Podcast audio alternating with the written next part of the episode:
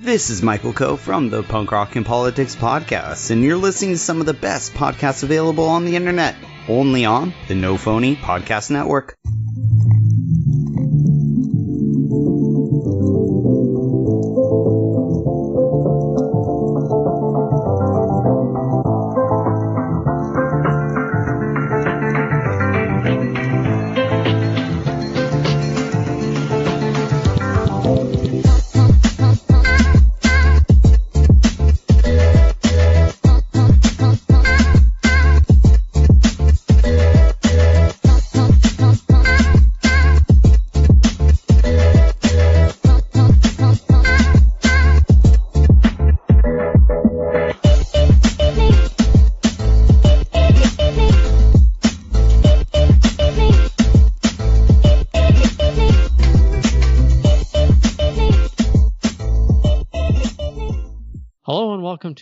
Garage. This is a weekly podcast where we review shows and movies. How are you doing today, Bill? I'm doing great, Tom. And you? It seems like somebody may have had a busy weekend. Is that true, Tom? It is true. It's hard to watch something two and a half times, especially when it's four hours long and it all happens in one weekend. oh my goodness. So those who have listened to our podcast knows that in a previous podcast there is a specific HBO Max drop that came in and Tom has been frothing at the mouth to want to see. What is frothing a good word, Tom? I mean, I know people mm-hmm. could use that for like frothing a latte, but was Justice League frothing at the mouth here? Yeah, I was frothed, lathered, and all other description of word. Definitely. So it, so here we go, right? Justice League, HBO Max. Uh, it is four hours and two minutes long, right? Not for the faint of heart there. Mm-mm. And um, what what was the original? Do you remember that? What was the original? Am I am I serving you a question that's Mm. going to catch you off guard? Was It it, like around- two hours? Yeah, it was Chores because that was the mandate that it keeps on getting bantered around. Like we need to get the movie down to two hours. Yeah, I'm looking at it right now. It's it's two two hours on the dot. So this is what I would say footage left on the cutting floor. Now, oh my gosh, Tom, an extra two hours on the cutting wood room floor. That's something else, right? Mm-hmm. Yeah, and it doesn't even feel like what you get in this four-hour film is stuff that was on the floor. It feels like stuff that needed to be in a movie to make it compelling and make sense. So I'll, I'll Ah. answer that question that way. I like that. That's a very good uh, response, you know, because it, it says, hey, you know, there was a lot of footage that was shot, and I'm sure it was probably even more than uh, four hours. They're probably using, like, uh, back in the day, I, I can't remember when I was in film school, they had a, a film that was shot, and they had, like, six hours. Mm. Four hours was cut, Tom. So I don't think this was the case. They actually strung together a a more elaborate story. It seems. Would you Mhm. say? Yeah, what they do is they fill in the gaps and they tell an actual story in this one. They establish the antagonist, they bolster up the protagonist in ways that make sense. And there's a beginning and middle of an end, you know, the hero's journey, it all happens in this.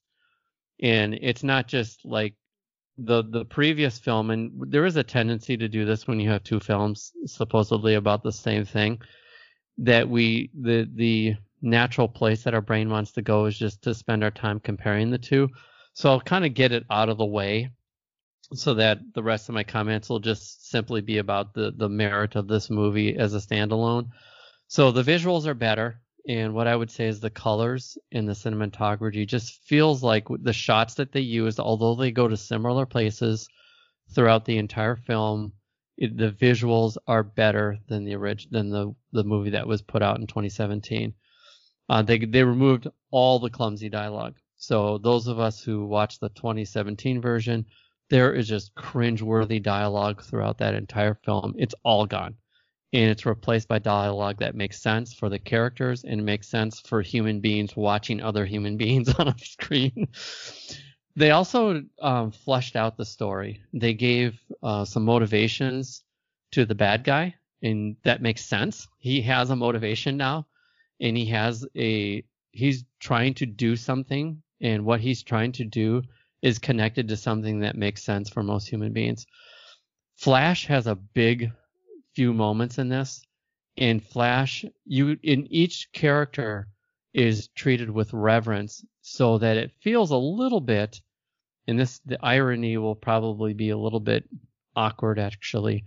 The original Avengers, which I really loved about it, is that each character had a chance to shine, but you also saw the power of each character. And you see that in this film, which you didn't see in the 2017 version.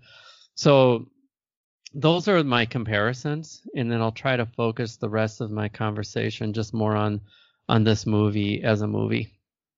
So what I want to kind of bring to the surface here, because this is, you know, kind of the the reason why the Zack Snyder cut exists, right? So this is the Zack Snyder director's cut. Now, what was it that happened in 2017 and 2021 from a production point of view that this kind of tripped up, didn't end up in two different movies? What was was there problems with directors?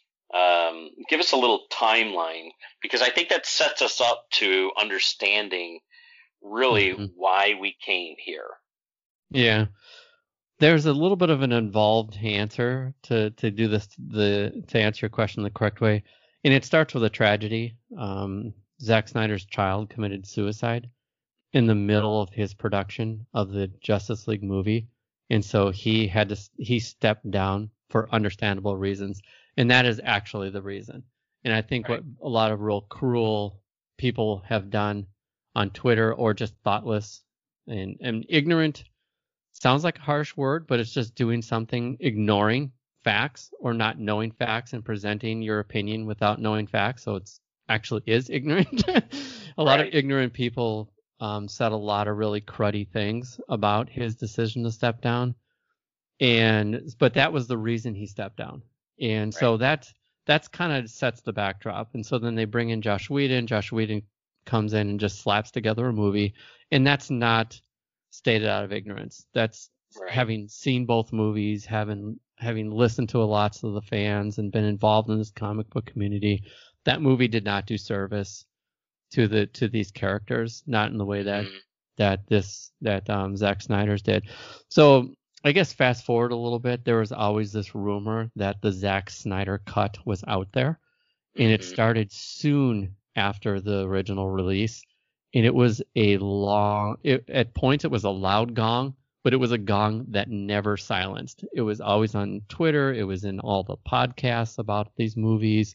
For those of us who are fans of DC movies, and so then we didn't think, we being fans, didn't think that this would ever come to fruition. We right. always thought that, you know, this was not going to happen. See, you have to understand, well, you don't have to. I think most people get this, but I'll say it anyways.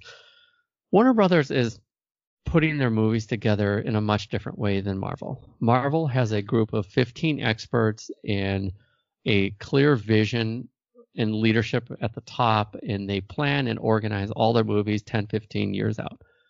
Warner Brothers have for a long time has just been riding the coattails of interested directors. Um, right. Someone puts together a script or a director comes along and they want to make something happen and so it's not it's not quite the same. So with Zack Snyder, we wanted to see a movie that actually fit tonally and from a message standpoint, the movies that we got with Man of Steel and Batman versus Superman. And so the clamoring got so strong that they ultimately decided to release it. Now, I think the decision to release it on HBO Max is to bolster their streaming service, right? They want to get as many subscribers right. as they can. That's pretty much the bottom line.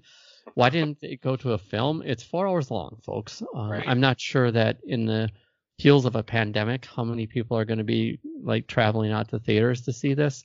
So why not just have it all on HBO Max so that they can get more subscribers? How's that for an answer, Bill? No, it's a good answer. I mean, my question is, is uh, the the in in you know, my, you know me is I, I I love the theater, and the reason why a lot of movies are being shot is for the theater.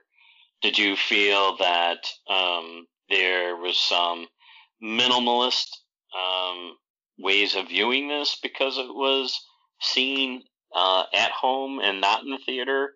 Even though, yes, it was, you know, we're able to take the breaks in the convenience of our home of watching a four hours. Some people, you know, can break in some of the episodes, some just binge. But um, was there a, a, degrading of the production quality because of that? Uh, what was your your mm-hmm. feeling? My feeling of this is that visually it was noticeably stronger than the 2017 as a comparison. Mm-hmm. The thing I said I wasn't going to do, I just immediately did again. Um, so am I baiting you? Is that why? Am I baiting you? Am I? Oh no, I don't. I'm, it's not intentional. Fair. It's fair. It's mm-hmm. so Steppenwolf. He's the main bad guy who came across as a goof in the first one. Those people who saw it, he gets a much needed update in his visual aesthetic. He's wearing a total metal armor with horns covered in in in armor as well. And his voice has changed and all of his dialogue almost to a T has changed. Much needed, all of it. Excellent. So that's just an example. So when he's running around doing stuff, you get the feeling that this is a he tosses around the Justice League pretty good, right? Until the Superman right. comes. And those of you that get upset with that, that's kind of just a back to reality um, thing. um, right. There's a there's a line in the middle of this where Steppenwolf is talking to one of the understudies of Darkseid, and Darkseid is the big bad in the DC universe, and he's living on the planet of Apokolips. They go through these these tubes, right? And those tubes actually are a DC thing. It's not just something they do in the movies when someone just pops down through this tube. That's actually you know set in the comic book world. So are the mother boxes. Those have been around for a while. They're all Kirby, Jack Kirby productions. So all the new gods, those characters in the new gods, that's Jack Kirby. So Darkseid, Steppenwolf, those characters. Um, so that's kind of the comic book origin of those things. But the visual update is noticeable. It's much clearer. It's okay. the coloring is better. Um, right. Wonder Woman. I know they wanted to make her brighter and shinier, but when you uh-huh. go back to to Zack Snyder's version of it, it just looks better. It looks like the way she's supposed to look. Right. Right. Mm-hmm. Now I know a, a problem going back to our original review of Justice League. The biggest hangup I think you had with that aforementioned character was it looked a lot CGI, um, mm. mm-hmm. a lot more CGI uh, composed, right? Mm-hmm. Right. Where it, it, it seemed like he he was overly animated, I would say, almost mm-hmm. cartoonish. Mm-hmm. Um, but uh, was there any way of kind of toning him down, blending them? Was that was any attention given mm-hmm. to Be- Beowulf in that manner? Hmm. You know what they did is they do the smart thing. You just do it different because the visual aesthetic is different. Right. And so one thing that I have noticed, this is an observation that I've made, is that CGI does a really good job of producing things that look metallic. They mm-hmm. look almost absolutely real. What CGI struggles with and even Thanos had these struggles in Infinity War and in, in Endgame. Endgame got better because it's they're making advances all the time. It's hard to reproduce something that is flesh but supposed to be alien, so not look quite like flesh, but still right. look real. Right. So how do you answer that for Steppenwolf? Almost 100% of his body is covered in armor. all you have is his, his, mouth and his cheeks. And actually, I think that's smart, right? If you yeah, no kidding. if you can't do the flesh good enough, then don't do it. exactly. Or or it just looks bad, and even though Mhm. you put a lot of investment into it, um, you know to pull the plug when you have to. Yeah, and spoiler warning. So spoiler, spoiler, spoiler on a four hour film. One of my highlights is when Superman is tossing Steppenwolf around, and it's it feels more brutal in this version. Zack Snyder's thing is everything is more brutal. I mean, when when Wonder Woman jumps into that bank in the beginning, she is tossing people around, just kicking them in the walls, slamming them in the concrete. I mean, it is brutal and of course I love that stuff. You know that Breaking Bad is my That's thing, right. so I love that. So in the end, when Superman is pounding away, he just blasts that armor off his head and uses his little laser beams and cuts off one of the horns. I'm like, you know, that's what happens when you're fighting. When you come to Earth with the intention of dominating and destroying the planet, and you get in a fight with someone who's stronger than you, you get your horn soldered off. yeah, no kidding. Yeah, Right? it, it's it's payback in the in the more in the most direct way, actually. Um. So okay, so we have two more hours, Mhm. right? Right. And um, there's a lot more that most audiences have not seen. Like Mhm. myself, I have not. I, I I have like a little bit of knowing exactly. There's other characters that we did not see in uh, the other movie. Now, my question is, within the storyline, does it make sense, or was it just added for added sake? it was more than added for added. It was it would it makes sense, but it actually it, it- when you watch it, you're like, oh wow, this is an actual film, right? Right. You for I'll give you something, just some examples, right? They give you an origin that makes sense for the mother boxes, for Darkseid coming to the planet, why they're coming to this planet, and then another big drop for all those DC fe- DC fans. There's another real important element added to this story that's a part of this that's not in the original or mentioned at all. And when you hear that and you're a fan of this, you're you're like, oh, oh they're gonna mention that because what it does is it sets up a story that continues. Right. So another thing, so there's that. There they give you a lot more information about the bad guys in this. So Steppenwolf is here trying to prove himself.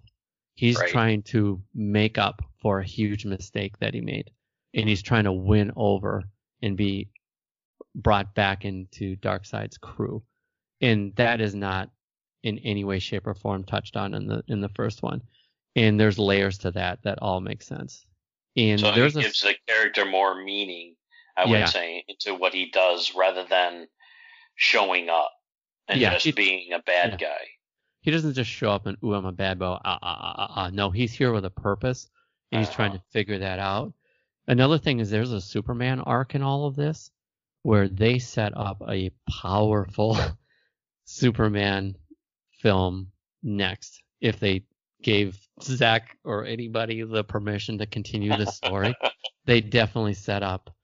Uh, there's a there's a hanging Chad, and there's also then there's I think on top of that, and then I'll, they connect a story. So Batman has an actual story arc in this, whereas in the first one they did almost everything anti-Batman like. Like Batman is known for what? He always has a plan. He's prepared. He's actually more the leader of the Just, Justice League because of his intellect and his Right. skills in planning. So that comes out solid and strong in all of this. And so there's just so many elements to where this is an actual fully fleshed out story.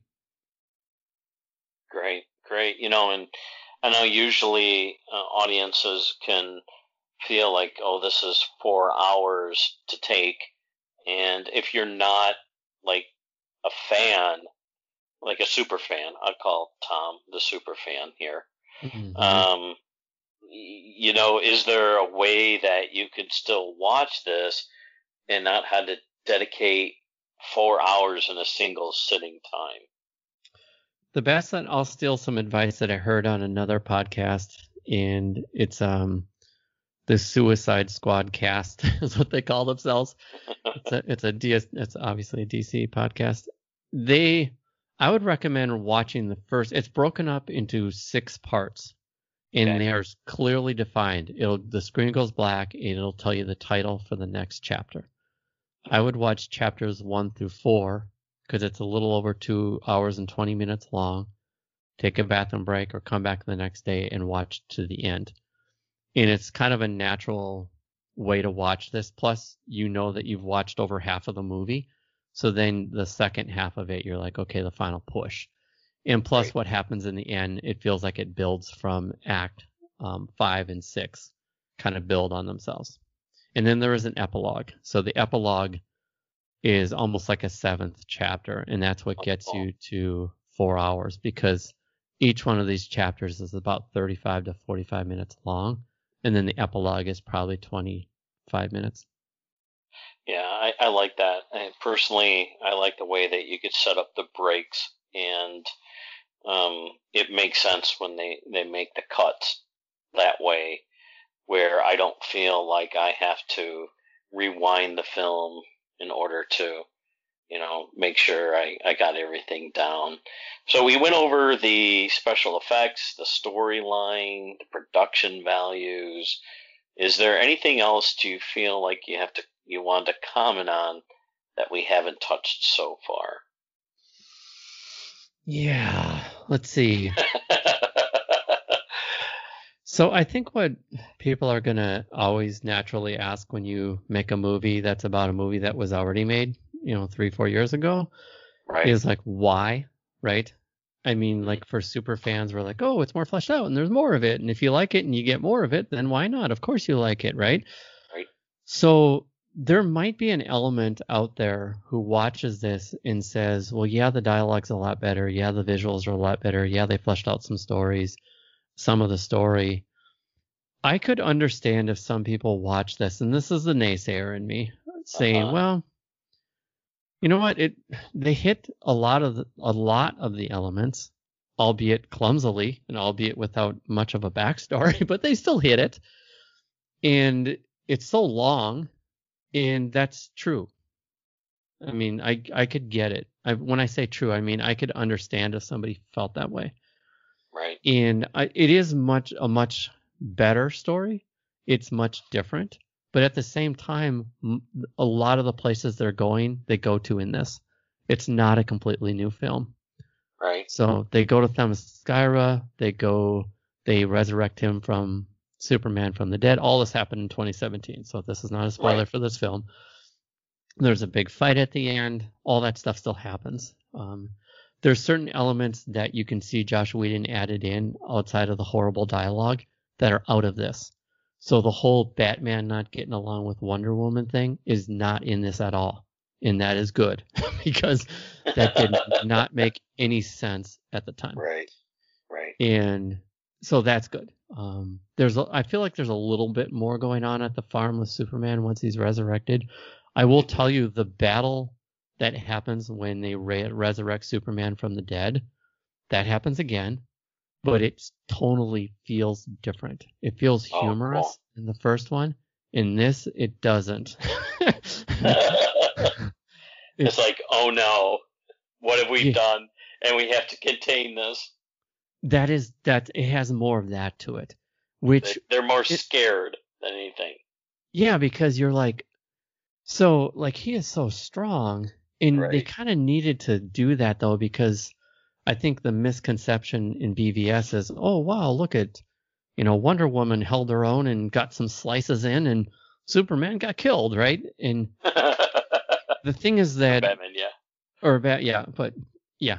So then, but what you don't realize is that at chunks of it, Superman's doing the he's the only character that can do some of the things that he's even trying to do against Darkseid because he's the only Right. one strong enough to do it. He flies right into him with a spear. No one else can do that. He's going toe to toe with him at times. You know, laser eyes to laser eyes.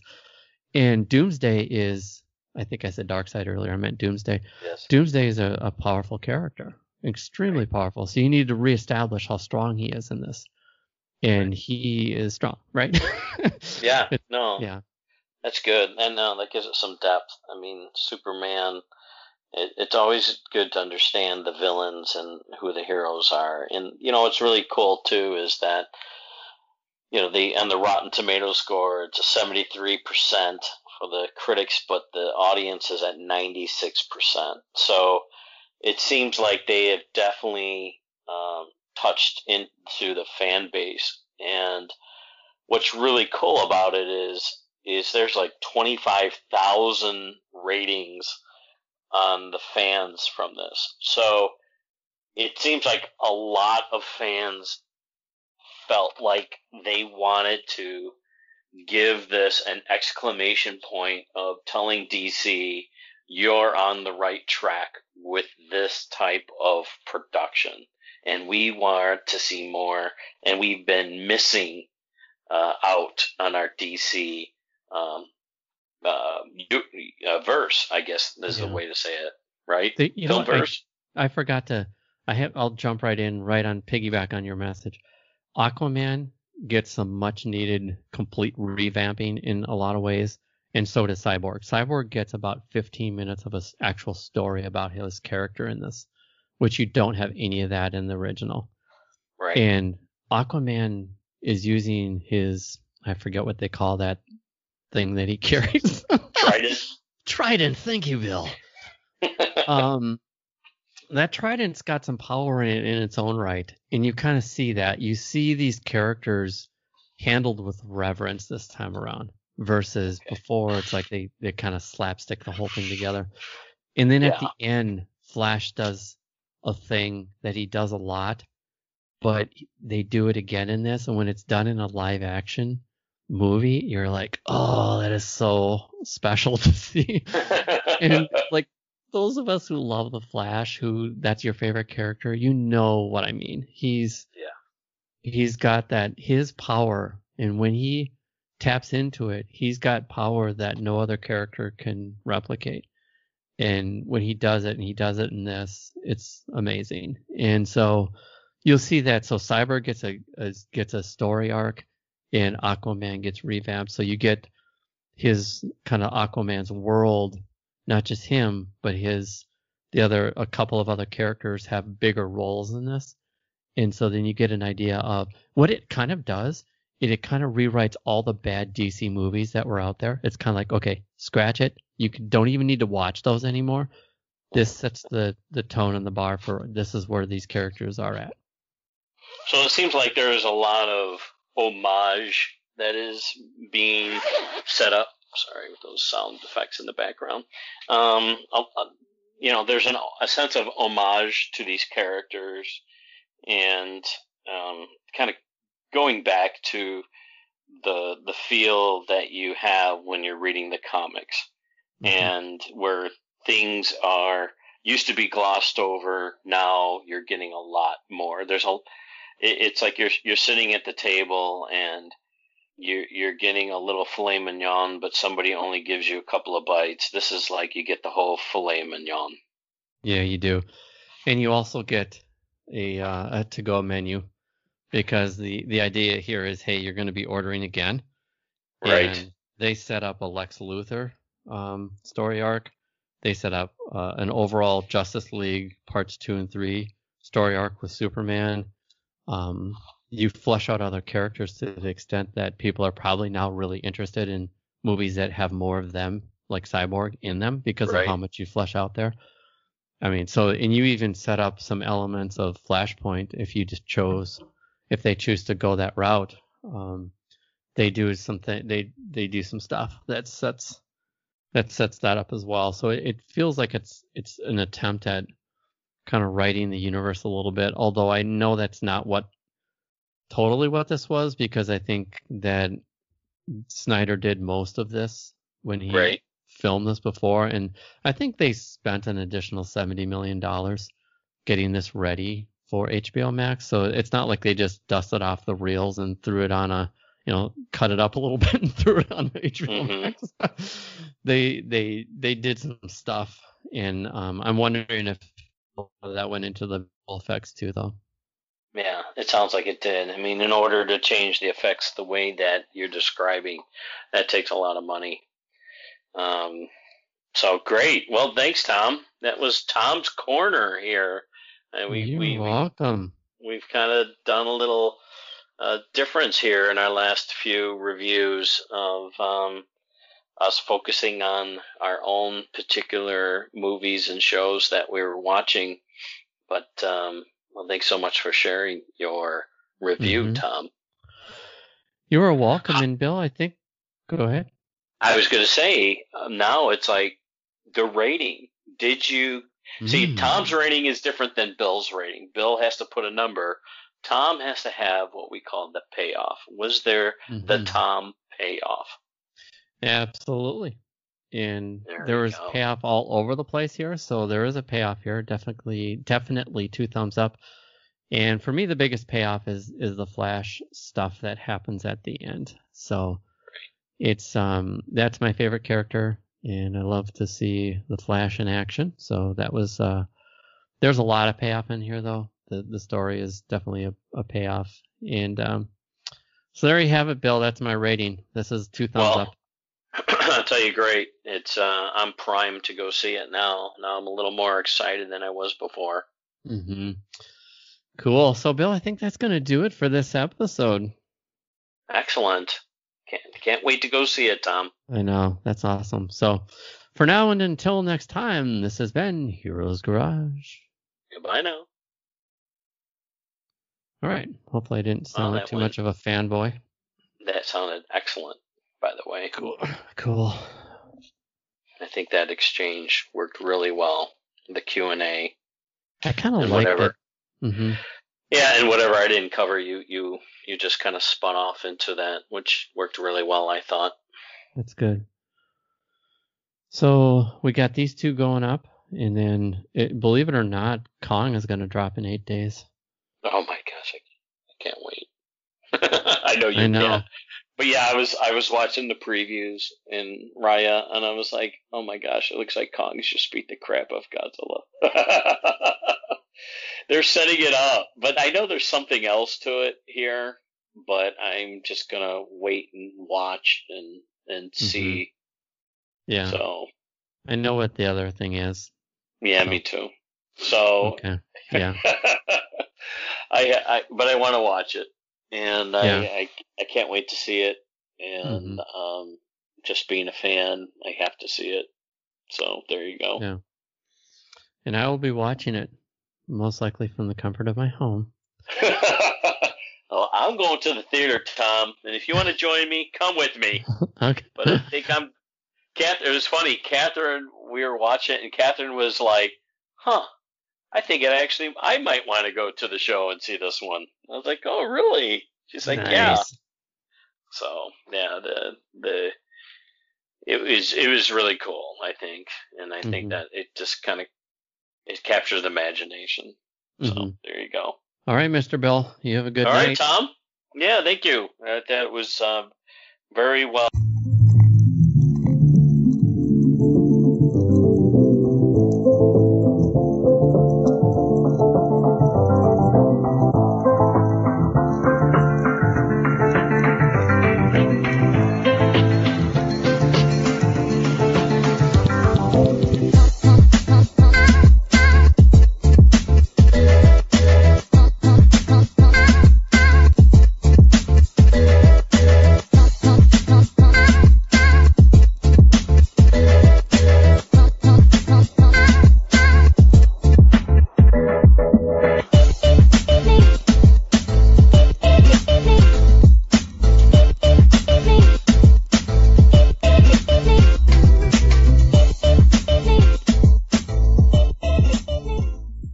This is Michael Coe from the Punk Rock and Politics Podcast, and you're listening to some of the best podcasts available on the internet, only on the No Phone Podcast Network.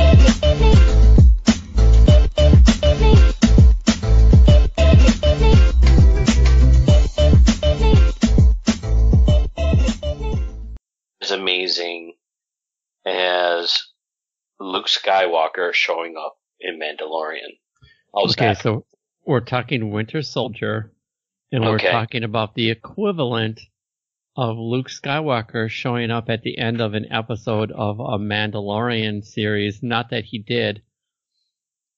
Spoilers.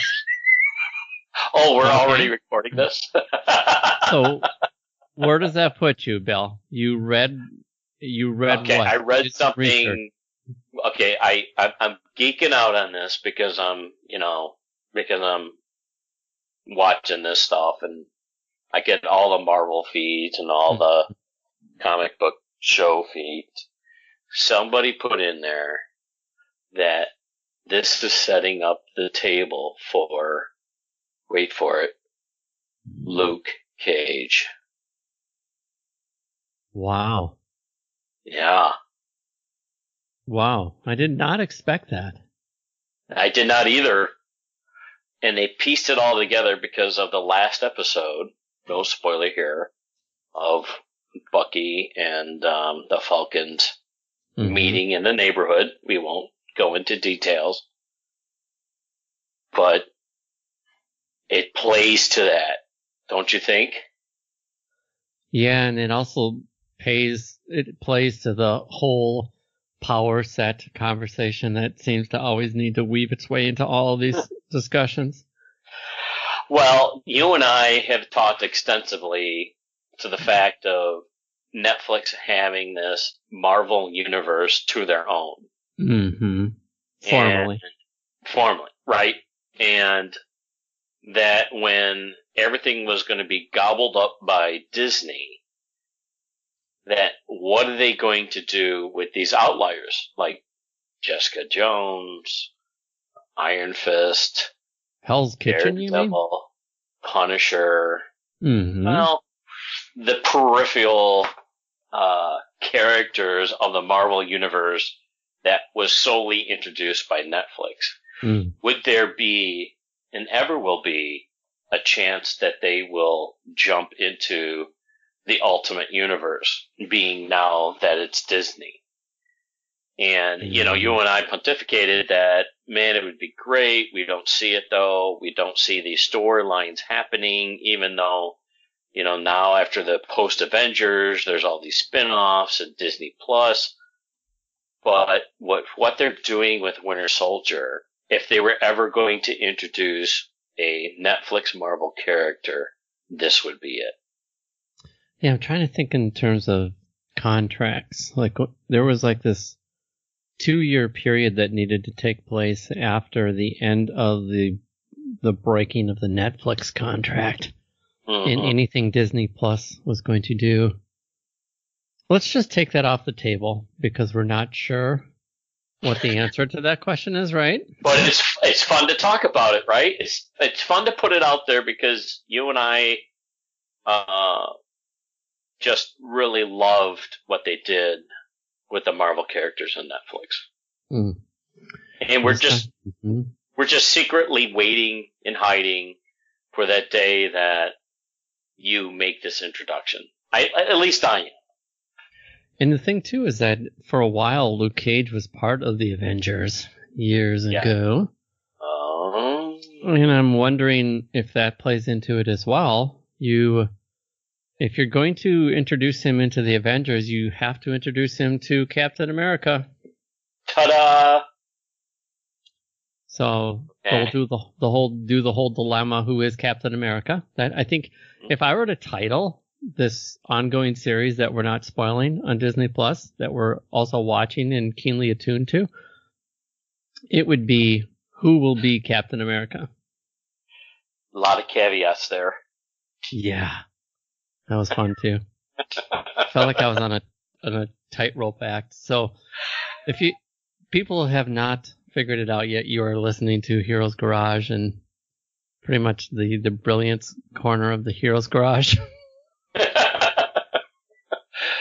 you know, this this is not usually how we introduce the show, but No. Bill and his enthusiasm just ramshotted through mm-hmm. the normal introduction of the show because there was some unbridled enthusiasm here that I'm just secretly waiting, and then all of a sudden, just it was awoken by what I read, and uh, I, I'm excited. I am excited. I'm, I'm excited. So, kind of piggybacking off off of that excitement, episode two really wet my whistle, and it had me go back and rewatch Winter Soldier because of Falcon and the Winter Soldier. And I just forgot, not that I forgot, because I always consider that to be like if someone's going to ask me, like right off the top of your head, what are the best Marvel movies? Now that they this 21 movie string is all done and now they're starting from scratch, right? So it's just about what has been done leading up to the end game. Hmm And now that all the dust is settled, I would say either Winter Soldier, Guardians of the Galaxy 1, or like Infinity War or Civil War. So those would be the four. And then I thought that I would run a poll, you know, in all of my brilliance. I saw that. Yeah. Yeah, And I and I- answered your poll. And we had eight votes, so we're working on it, right? We need to put out more polls so we can get more votes than eight. Obviously, we're not tapping into the right network, Tom, but that's another discussion. no, I'm like, yeah, what, you know, yeah. So, and I was shocked that, so the question was, what is the best, M- is Winter Soldier, Civil War, and Infinity War the best Marvel trilogy? And to me, I asked the question because I thought the answer was yes. I was looking for affirmation. I didn't get affirmation, Bill. No, you did not. What did you get? More confusion? Well, I got a resounding no. It was 75% of those eight people said no. Wow. Hmm. So, where are they leaning towards? I mean, if that's not it, what is, I See, guess, the- story arc of Marvel? I guess I could try to guess at the next string of three movies. Like maybe they would go, what would it be? Civil War, Infinity War, and Endgame? Okay. I mean, I could ask that question and see where that Mhm. goes. Maybe that's the yes. Um, or I may have hit a pocket of DC fans who are a lot like White Sox and Mets fans. Um, they are just looking to cause trouble. They're not necessarily looking for anything good to happen on their end. They're just looking to cause trouble elsewhere in the world. yeah, unfortunately, that is not um, that's not good there. Uh, I, No. I I think the Civil War arc, the Winter Soldier, to me were very good, and then yes, when you got into the Endgame series, um, was excellent. But yeah, there there was so much story uh, in just those two movies alone that it was.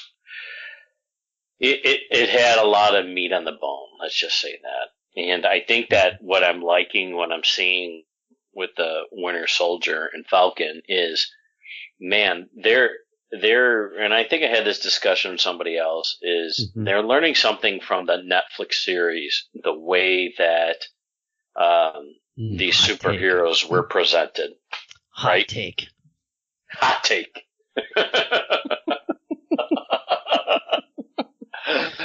I'm back there again. I know, I know, but I can't help it because it was so much focused on the character and then the story, and then the superhero part was really last.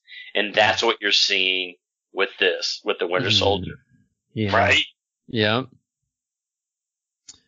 Yeah, you are.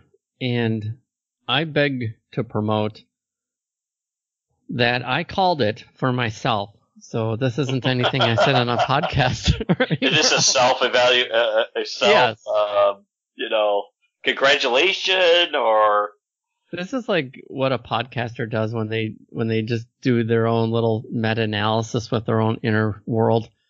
And what I guessed to myself is that I was going to really enjoy this. And I was right about myself. And it had me watching Winter Soldier because I'm like, man, I love seeing Bucky and Falcon on the screen again. It just brings back those warm, fuzzy feelings. right? So I watched Winter Soldier and then I watched Civil War. I got part of the way into Infinity Saga. The Infinity Saga. So this is what I was. This is where I was heading. My my loose stream of consciousness here. Okay, I'm, So I'm trying to follow. The four movies are Winter Soldier, Captain America, Winter Soldier, Captain America, Civil War, Infinity War, and Endgame. Those four movies make up the string. And the other movies throw their little thingizzles in there, but those four movies are the are really just the boom, boom, boom. Right. Interesting. Interesting. Yeah. And so then when Nice you come out with. Falcon and Winter Soldier, you can really build off that mythos, that world, because you've built so much into that story through those previous movies that we're just chomping at the bit and we're Mhm. buying it hook, line, and sinker. Yeah, I think so. I mean, think about it. We we've been so inundated with this Marvel universe, and you know, it is a smorgasbord to choose from. hmm But when you're following these story arcs, you're following um, what makes the Avengers, what makes them um, unite, what makes them hmm diverge. Um, you know, these are the movies, and I agree wholeheartedly that that make it because, yeah, when you look at the Iron Man movies, and um, it's specifically about the, him, and there's nothing wrong with that because, you know, overall it's it's entertaining. Uh, you get an, a, a more in depth about the character, so when he becomes a part of the group, you understand everything. Hmm but it's all about the story of what they do with the story. And hmm and it's not superficial. Hmm and that's what makes it really really good is um you you lose that superficiality because you could you know i think that hmm that's the easy way out that's the cop out right and the non I the non story route. Yeah, and because it becomes more of the um, special effects, the action, right? hmm Um, which the is bam, the bam, wham, and pow. yeah, because I mean, think about how bad the Fantastic Four has just failed. Um, Mhm. because they do not focus. They focus on the wrong thing, right? They focus will- on the po- the Mhm. powers and all that. I I don't know. That's what I get. I promote, and this feeds right into our main topic, at least the, the initial main topic, which is going to be Bill's review of Justice League, Zack Snyder's Justice League, I should say, hmm is I believe what contributes to a bad product is what I would call a lack of a vision. Yes. You have individuals Nice play on words there. Thank you, sir. I mean, not to get all pink with envy here as a DC fan, but you have a lack of vision. So either that or you have a vision that is a disconnect from what everybody who's a fan of these products has come to see as what needs to be at the center of these characters. Yeah, So you- you see a, a lot of that kind of nonsense going on. And I think if you have a clear vision and you approach it with conviction, even if you get chunks of it wrong, it still is a much better product than without that lack of overall vision and storytelling. Because yeah. how do you tell a story if you have no idea where you're going with the story? If you have no idea what story you're actually telling? And I think, quite honestly, that's been the problem. Um, not to be too, you know, wah wah blah blah wah wah with a lot of the DC movies, is there is a, a complete lack of an idea of where they're heading with everything that they're doing.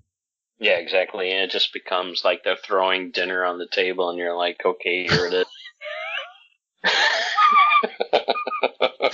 I guess you could happenstance upon a nice steak and some vegetables and be Yeah, okay it's with like that, but it's like, what am I eating? You're eating dinner. So shut up and eat it. So, Yeah. uh, Yeah, no, I. I, I agree. It, it, it's like where you're going with it because it becomes isolated. That's the problem. It's, it, Mhm. it's, it's an isolated movie in its own right. And they did try to do that with the Batman versus Superman and then, you know, shove right into Justice League, right? They Mhm. they merged the two, but there's a reason why it didn't work. And so to segue into my review of Justice League, uh, I- Mhm. that's what I want to focus in on because really what um, the first cut of the uh, Justice League was was supposed to be more of a continuum of Batman versus Superman Mhm. and it became really the reason to resurrect Superman. And Right. that was really the story of Justice League. It had nothing to do about the group or the individuals or Mhm. even the villain. It ended up being the main story was how can we get Superman back? Mhm. And that became the focus. And because that became the focus, that lost any sight of any kind of story because you don't have really anything about what is happening with the villain. He just becomes the impetus Mhm. to bring Superman back. You have these other peripheral characters that you haven't met before to Mhm. bring Superman back. So it's all, and then you have uh, Batman, who's like the only thread, and Mhm. loosely Wonder Woman, again Mhm. to bring Superman back. Mhm. And it just becomes this dissected movie without any true context other than our Mhm. ultimate goal is to bring Superman back. Yeah. I hadn't quite thought about it that way, but I, I guess that really fits with your your breakdown earlier uh, uh, and with the word lazy involved in it. It sounds very lazy. Like here we have this big character, we'll just do a thing with that character in the middle of the movie and bring him back and and it it's not going anywhere, it's not headed anywhere. And we're talking about Josh Jost, Ju- Justice League as everybody's calling it uh, the 2017 version of the Justice League movie. And fast forward to 2021, we have Zack Snyder, uh, and that movie, didn't Justice, this new Justice League. Do you feel like there's an actual story that they're telling here, and do you get the sense that Zack Snyder had a vision when he made this movie? Well, I think that's what makes this a lot better, and then I think that's what this studio got scared, at least with the studio with Justice League, is that they failed to realize that there is some investment that has to be made, and guess what? Uh, audiences have actually are Mhm. are there to actually make the investment and Mhm. are willing to take the investment and to kind of put out a cookie cutter approach to a movie because that's exactly what Justice League One Mhm. was. Mhm. Was it was just it followed a boilerplate studio, Mhm. uh, you know, wheeled out movie where the Zack Snyder one was it. I'm going to tell you a story. I'm going to build a story. And guess what? When you're in it all, you're not even thinking about Superman because I'm going to tell you about the villain. I'm going to tell you something more about these peripheral characters. I'm going to give you some history into Justice League and these Mhm. villains and these superheroes. And I'm going to give you something more because guess what? Uh, audiences are a little more intelligent than what they were 10 or 15 years ago. And I think that's what the studio failed to see. hmm Yeah. Now, when you were watching um, Zack Snyder's movie, hmm do you what did you think about the pacing of the movie? Did you think that there was anything about the pace of the movie, the order of operations, the way they revealed the main parts to the movie? Was there Well, any? a good, Mhm. yeah, I mean, I think a good telling of it when you're, when you're in a, think about it, you're in a four hour movie with anybody could just look at that and cringe and say, oh my gosh, there's four hours of this. Right. right, right. But when you're actually in it and you're watching it, and then all of a sudden a couple hours have gone by, and you don't Mhm. realize a couple hours gone by, that means they've done a great job with the pace. Right, right.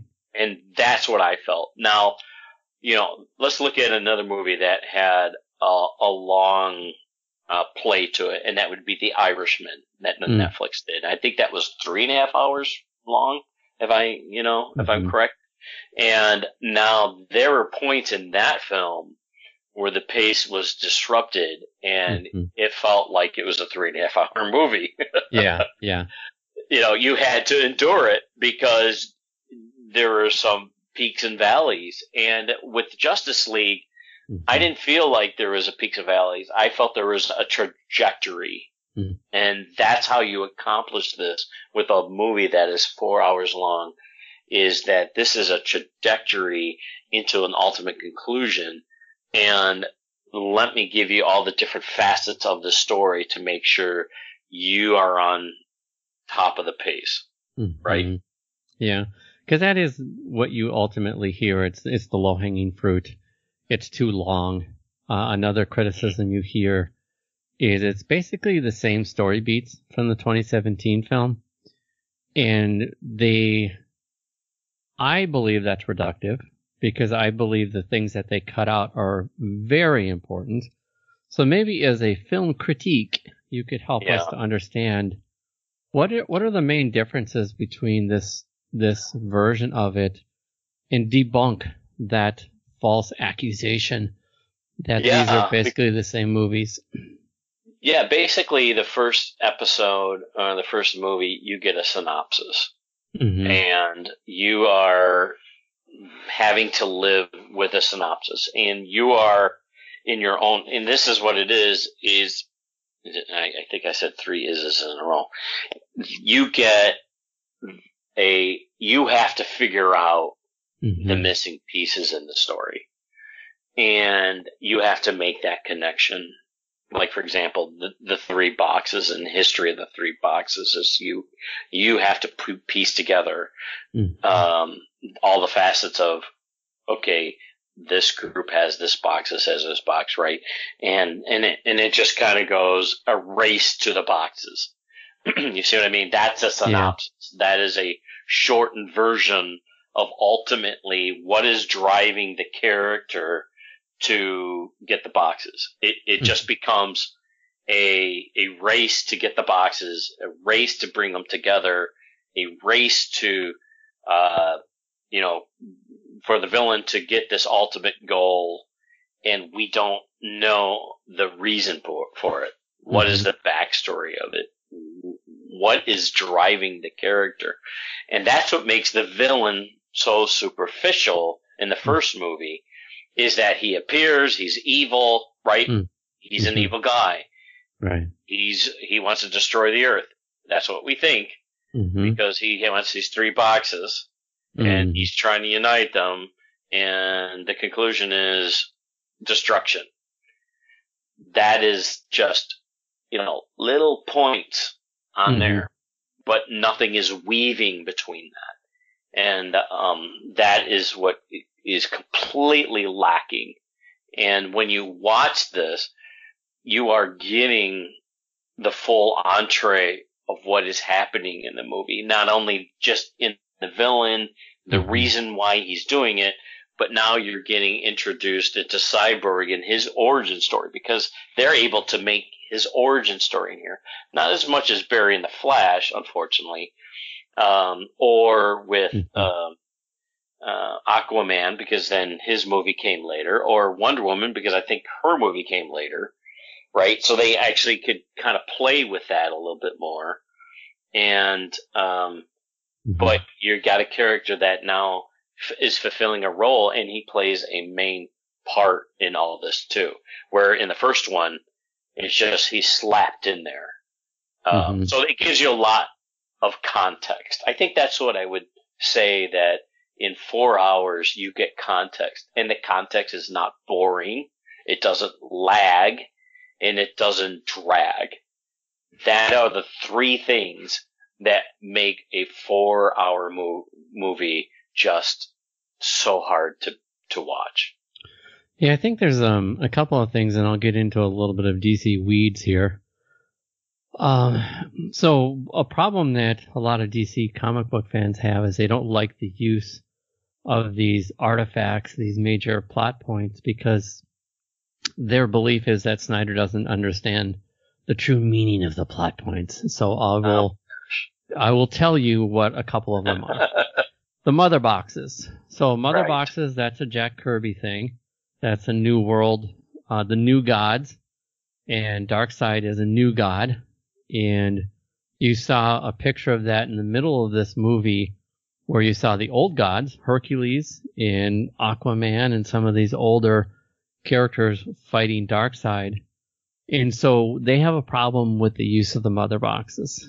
And I I would say that the use of the mother box in the movie adds context and makes it a richer experience for a DC comic book fan than somebody coming along and say, "Oh my gosh, these stupid boxes," right? but if you're a DC comic book fan, you know that those boxes have a lot of power to them. And so then when you when you put three together, that's how Darkseid is able to, you know, gain control, so to speak. Another thing that happens in here is the anti-life equation.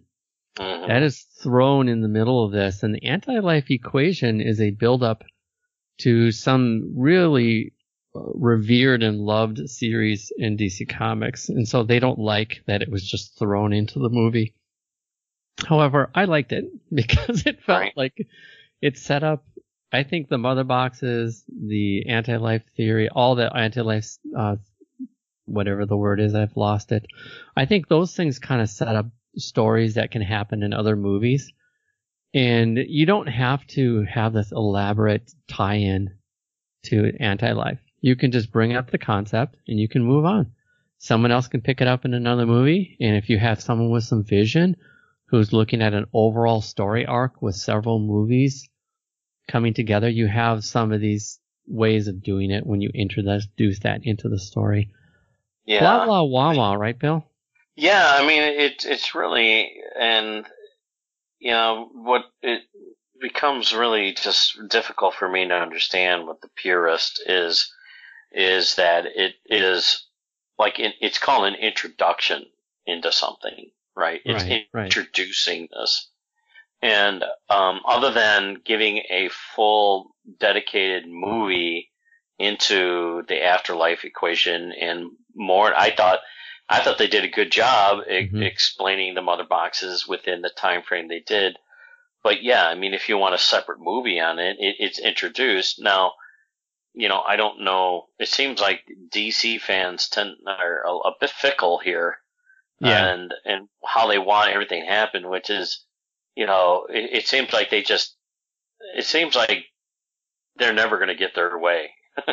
I know. you know, it's like, what do they expect? Uh, I mean, Marvel has just, you know, shined so well in their stories, but e- it seems like even if DC even followed some kind of trajectory, uh, what you talked about, and knew where it's going, DC fans would still not be happy because, you know, it doesn't have the gauntlet, right? Or is it Mhm. the mother boxes is the gauntlet here? Or is it the afterlife equation, the gauntlet? Anti-life So- equation. The anti-life equation, I'm sorry, is the gauntlet here. And so Mhm. what is DC's gauntlet? Is, is it those two? Is it something? I mean, something has to rise to the top here. And what Zack Snyder does is, is he introduces two of the things that are powerful in the DC universes. He gives credit or credence to it, and therefore it sets up to something hopefully in the future. Now, that's really when you look this the popularity. Really, the, you know, the, it, the response has been more for in favor of what he's done with Justice League than the naysayers, and you know, you would think that the studio would wake up because really the studio is all about money. I mean, Mhm. let's not. They're there to make money. They're not there to pacify a group of, of, of purists and enthusiasts. They're there to see how we can make money out of this. Well, the formula was just laid on their lap. And hopefully what this has done is change their course into how the movies are made now. You know, they do have some in production and some that are going to be coming out soon. Who knows what Black Adam is going to do or Shazam 2 or Flash is going to do. They could just follow this weak boilerplate approach of, you know, producing a movie that, you know, is like how it's made 15 years ago rather than today. And that would be a shame really for all the fans and enthusiasts. So I don't know how it's disrupting the studio in this, but it should. Yeah. So we'll see. So overall, what would you say would be your rating? I forgot what your rating was. What, no, do you I'm remember a one your? out of ten guy, but I'm going to give it a nine out of ten. And the reason being is, and this is my number one reason, is that you could take a four-hour movie and be completely entertained from beginning to end without feeling it's a four-hour movie. That is very difficult to do, extremely difficult to do. And and I'm not, you know, getting into the weeds of all the particulars in it, but that's good storytelling. Mhm. And that's, you know, that to me made it very fun to watch, you know, very intriguing and just for a fan of just the superhero comic book heroes, it, it gave me new life into, wow, I really hope DC learned something from this. And, um, so I, I fully, uh, enthusiastic about, uh, Justice League Zack Snyder cut. Awesome.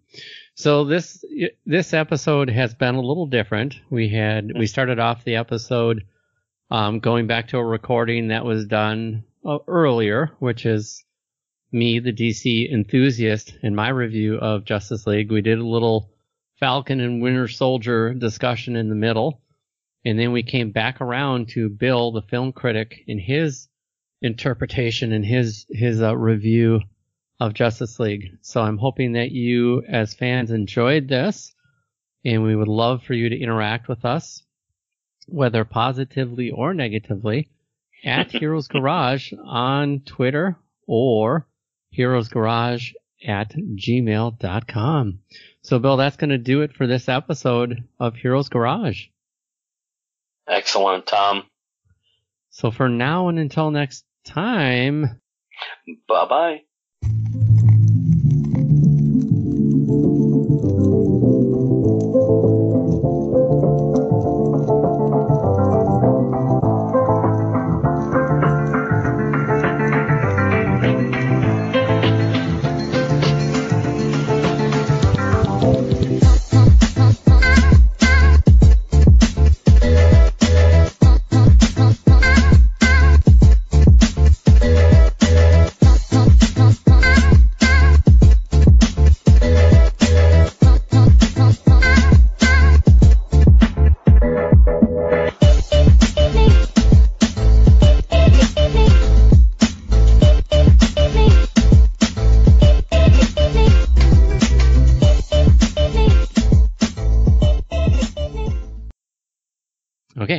Justice League. Sound of Metal. Cool. Wow. That was uh that was a lot. I think it was good. Hopefully the the listeners of of that genre might take to it. Yeah. Yeah, I'm very discouraged by the comic book um, community around this movie. They're they're so sophomoric and Mhm. immature, and I don't know if I feel that way because I'm actually just such a fan boy of these characters that I have blinders on, or Right. not. I actually don't know. I, I, I have a feeling that that's at least part of it. But I didn't hear. It was a real turnoff for me. Some of the podcasts in the way that they just didn't even hide their dismissal of it, and it's Mm. it just sounded like they didn't even they didn't use one ounce of mental energy on it. And there's just so much of that in it. I think it's a crying shame because I think the creators and the people that are putting out these stories that they're actually trying to write good stories, um, comic Mhm. books. I'm talking about. I'm not talking about movies right now. And when you become a person that automatically slams a thing based off of very fickle sets of criteria, you just make the whole community seem like a bunch of little boys. Yeah. And I don't, it's just embarrassing to me. It's, I don't think there's a lot of intelligence. And I'm talking podcasts that have been around for umpteen years and brag about all their knowledge of books and everything. hmm When they do it, it's really discouraging. So, So what is the crux of? I mean, it, it you know, are they stuck in like a what do they want? I guess that's what the real question is, and the superficiality of it all. It's, it's it doesn't it doesn't make sense to me when I when I hear something like that because obviously I'm looking at it as, as a film perspective, and you know, I, I don't have the emotional in, investment into the comic book side of it, but um, man, the the story part of it is incredible.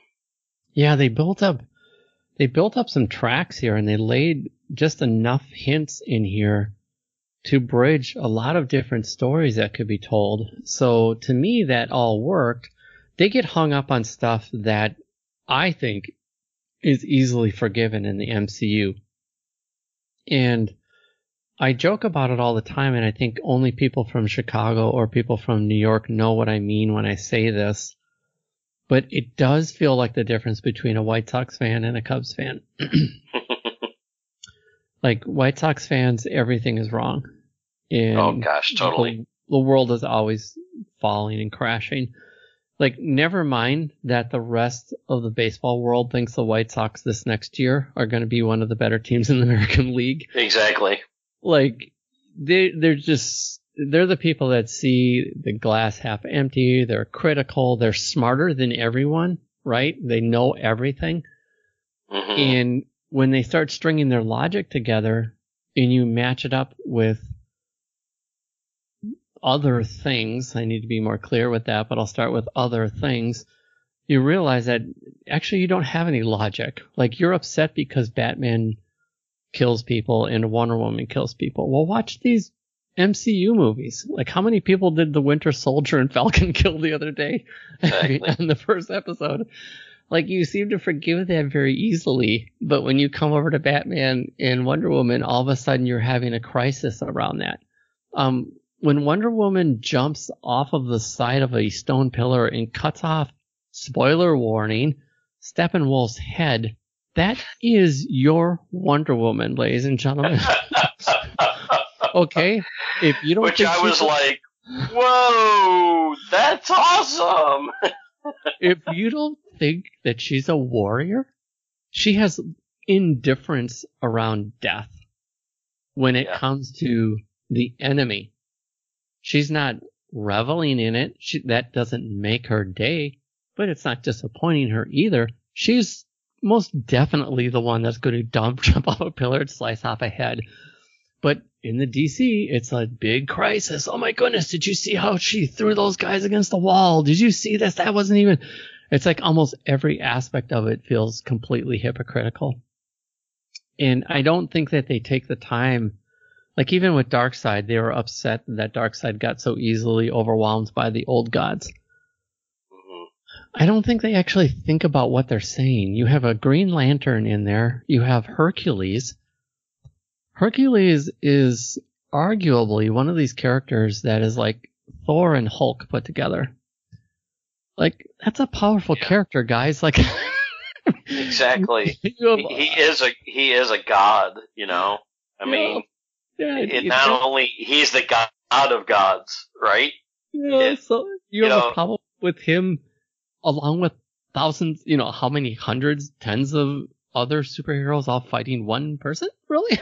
those, exactly. Those, those, little flying parademons aren't doing anything. So I don't know. I don't think that they. I think what they do is they want the story to be something, and then when the story is something else, then they just have a problem with everything that they that they. Well, see. the funny thing is, is what is exactly they want the story to be? It's like, what is it that they want to be? Is it is it they want the villain then to be like the the the superhero. You know, I mean, honestly, that's what it seems like. Um, what they want, and, and that's not the way that it works.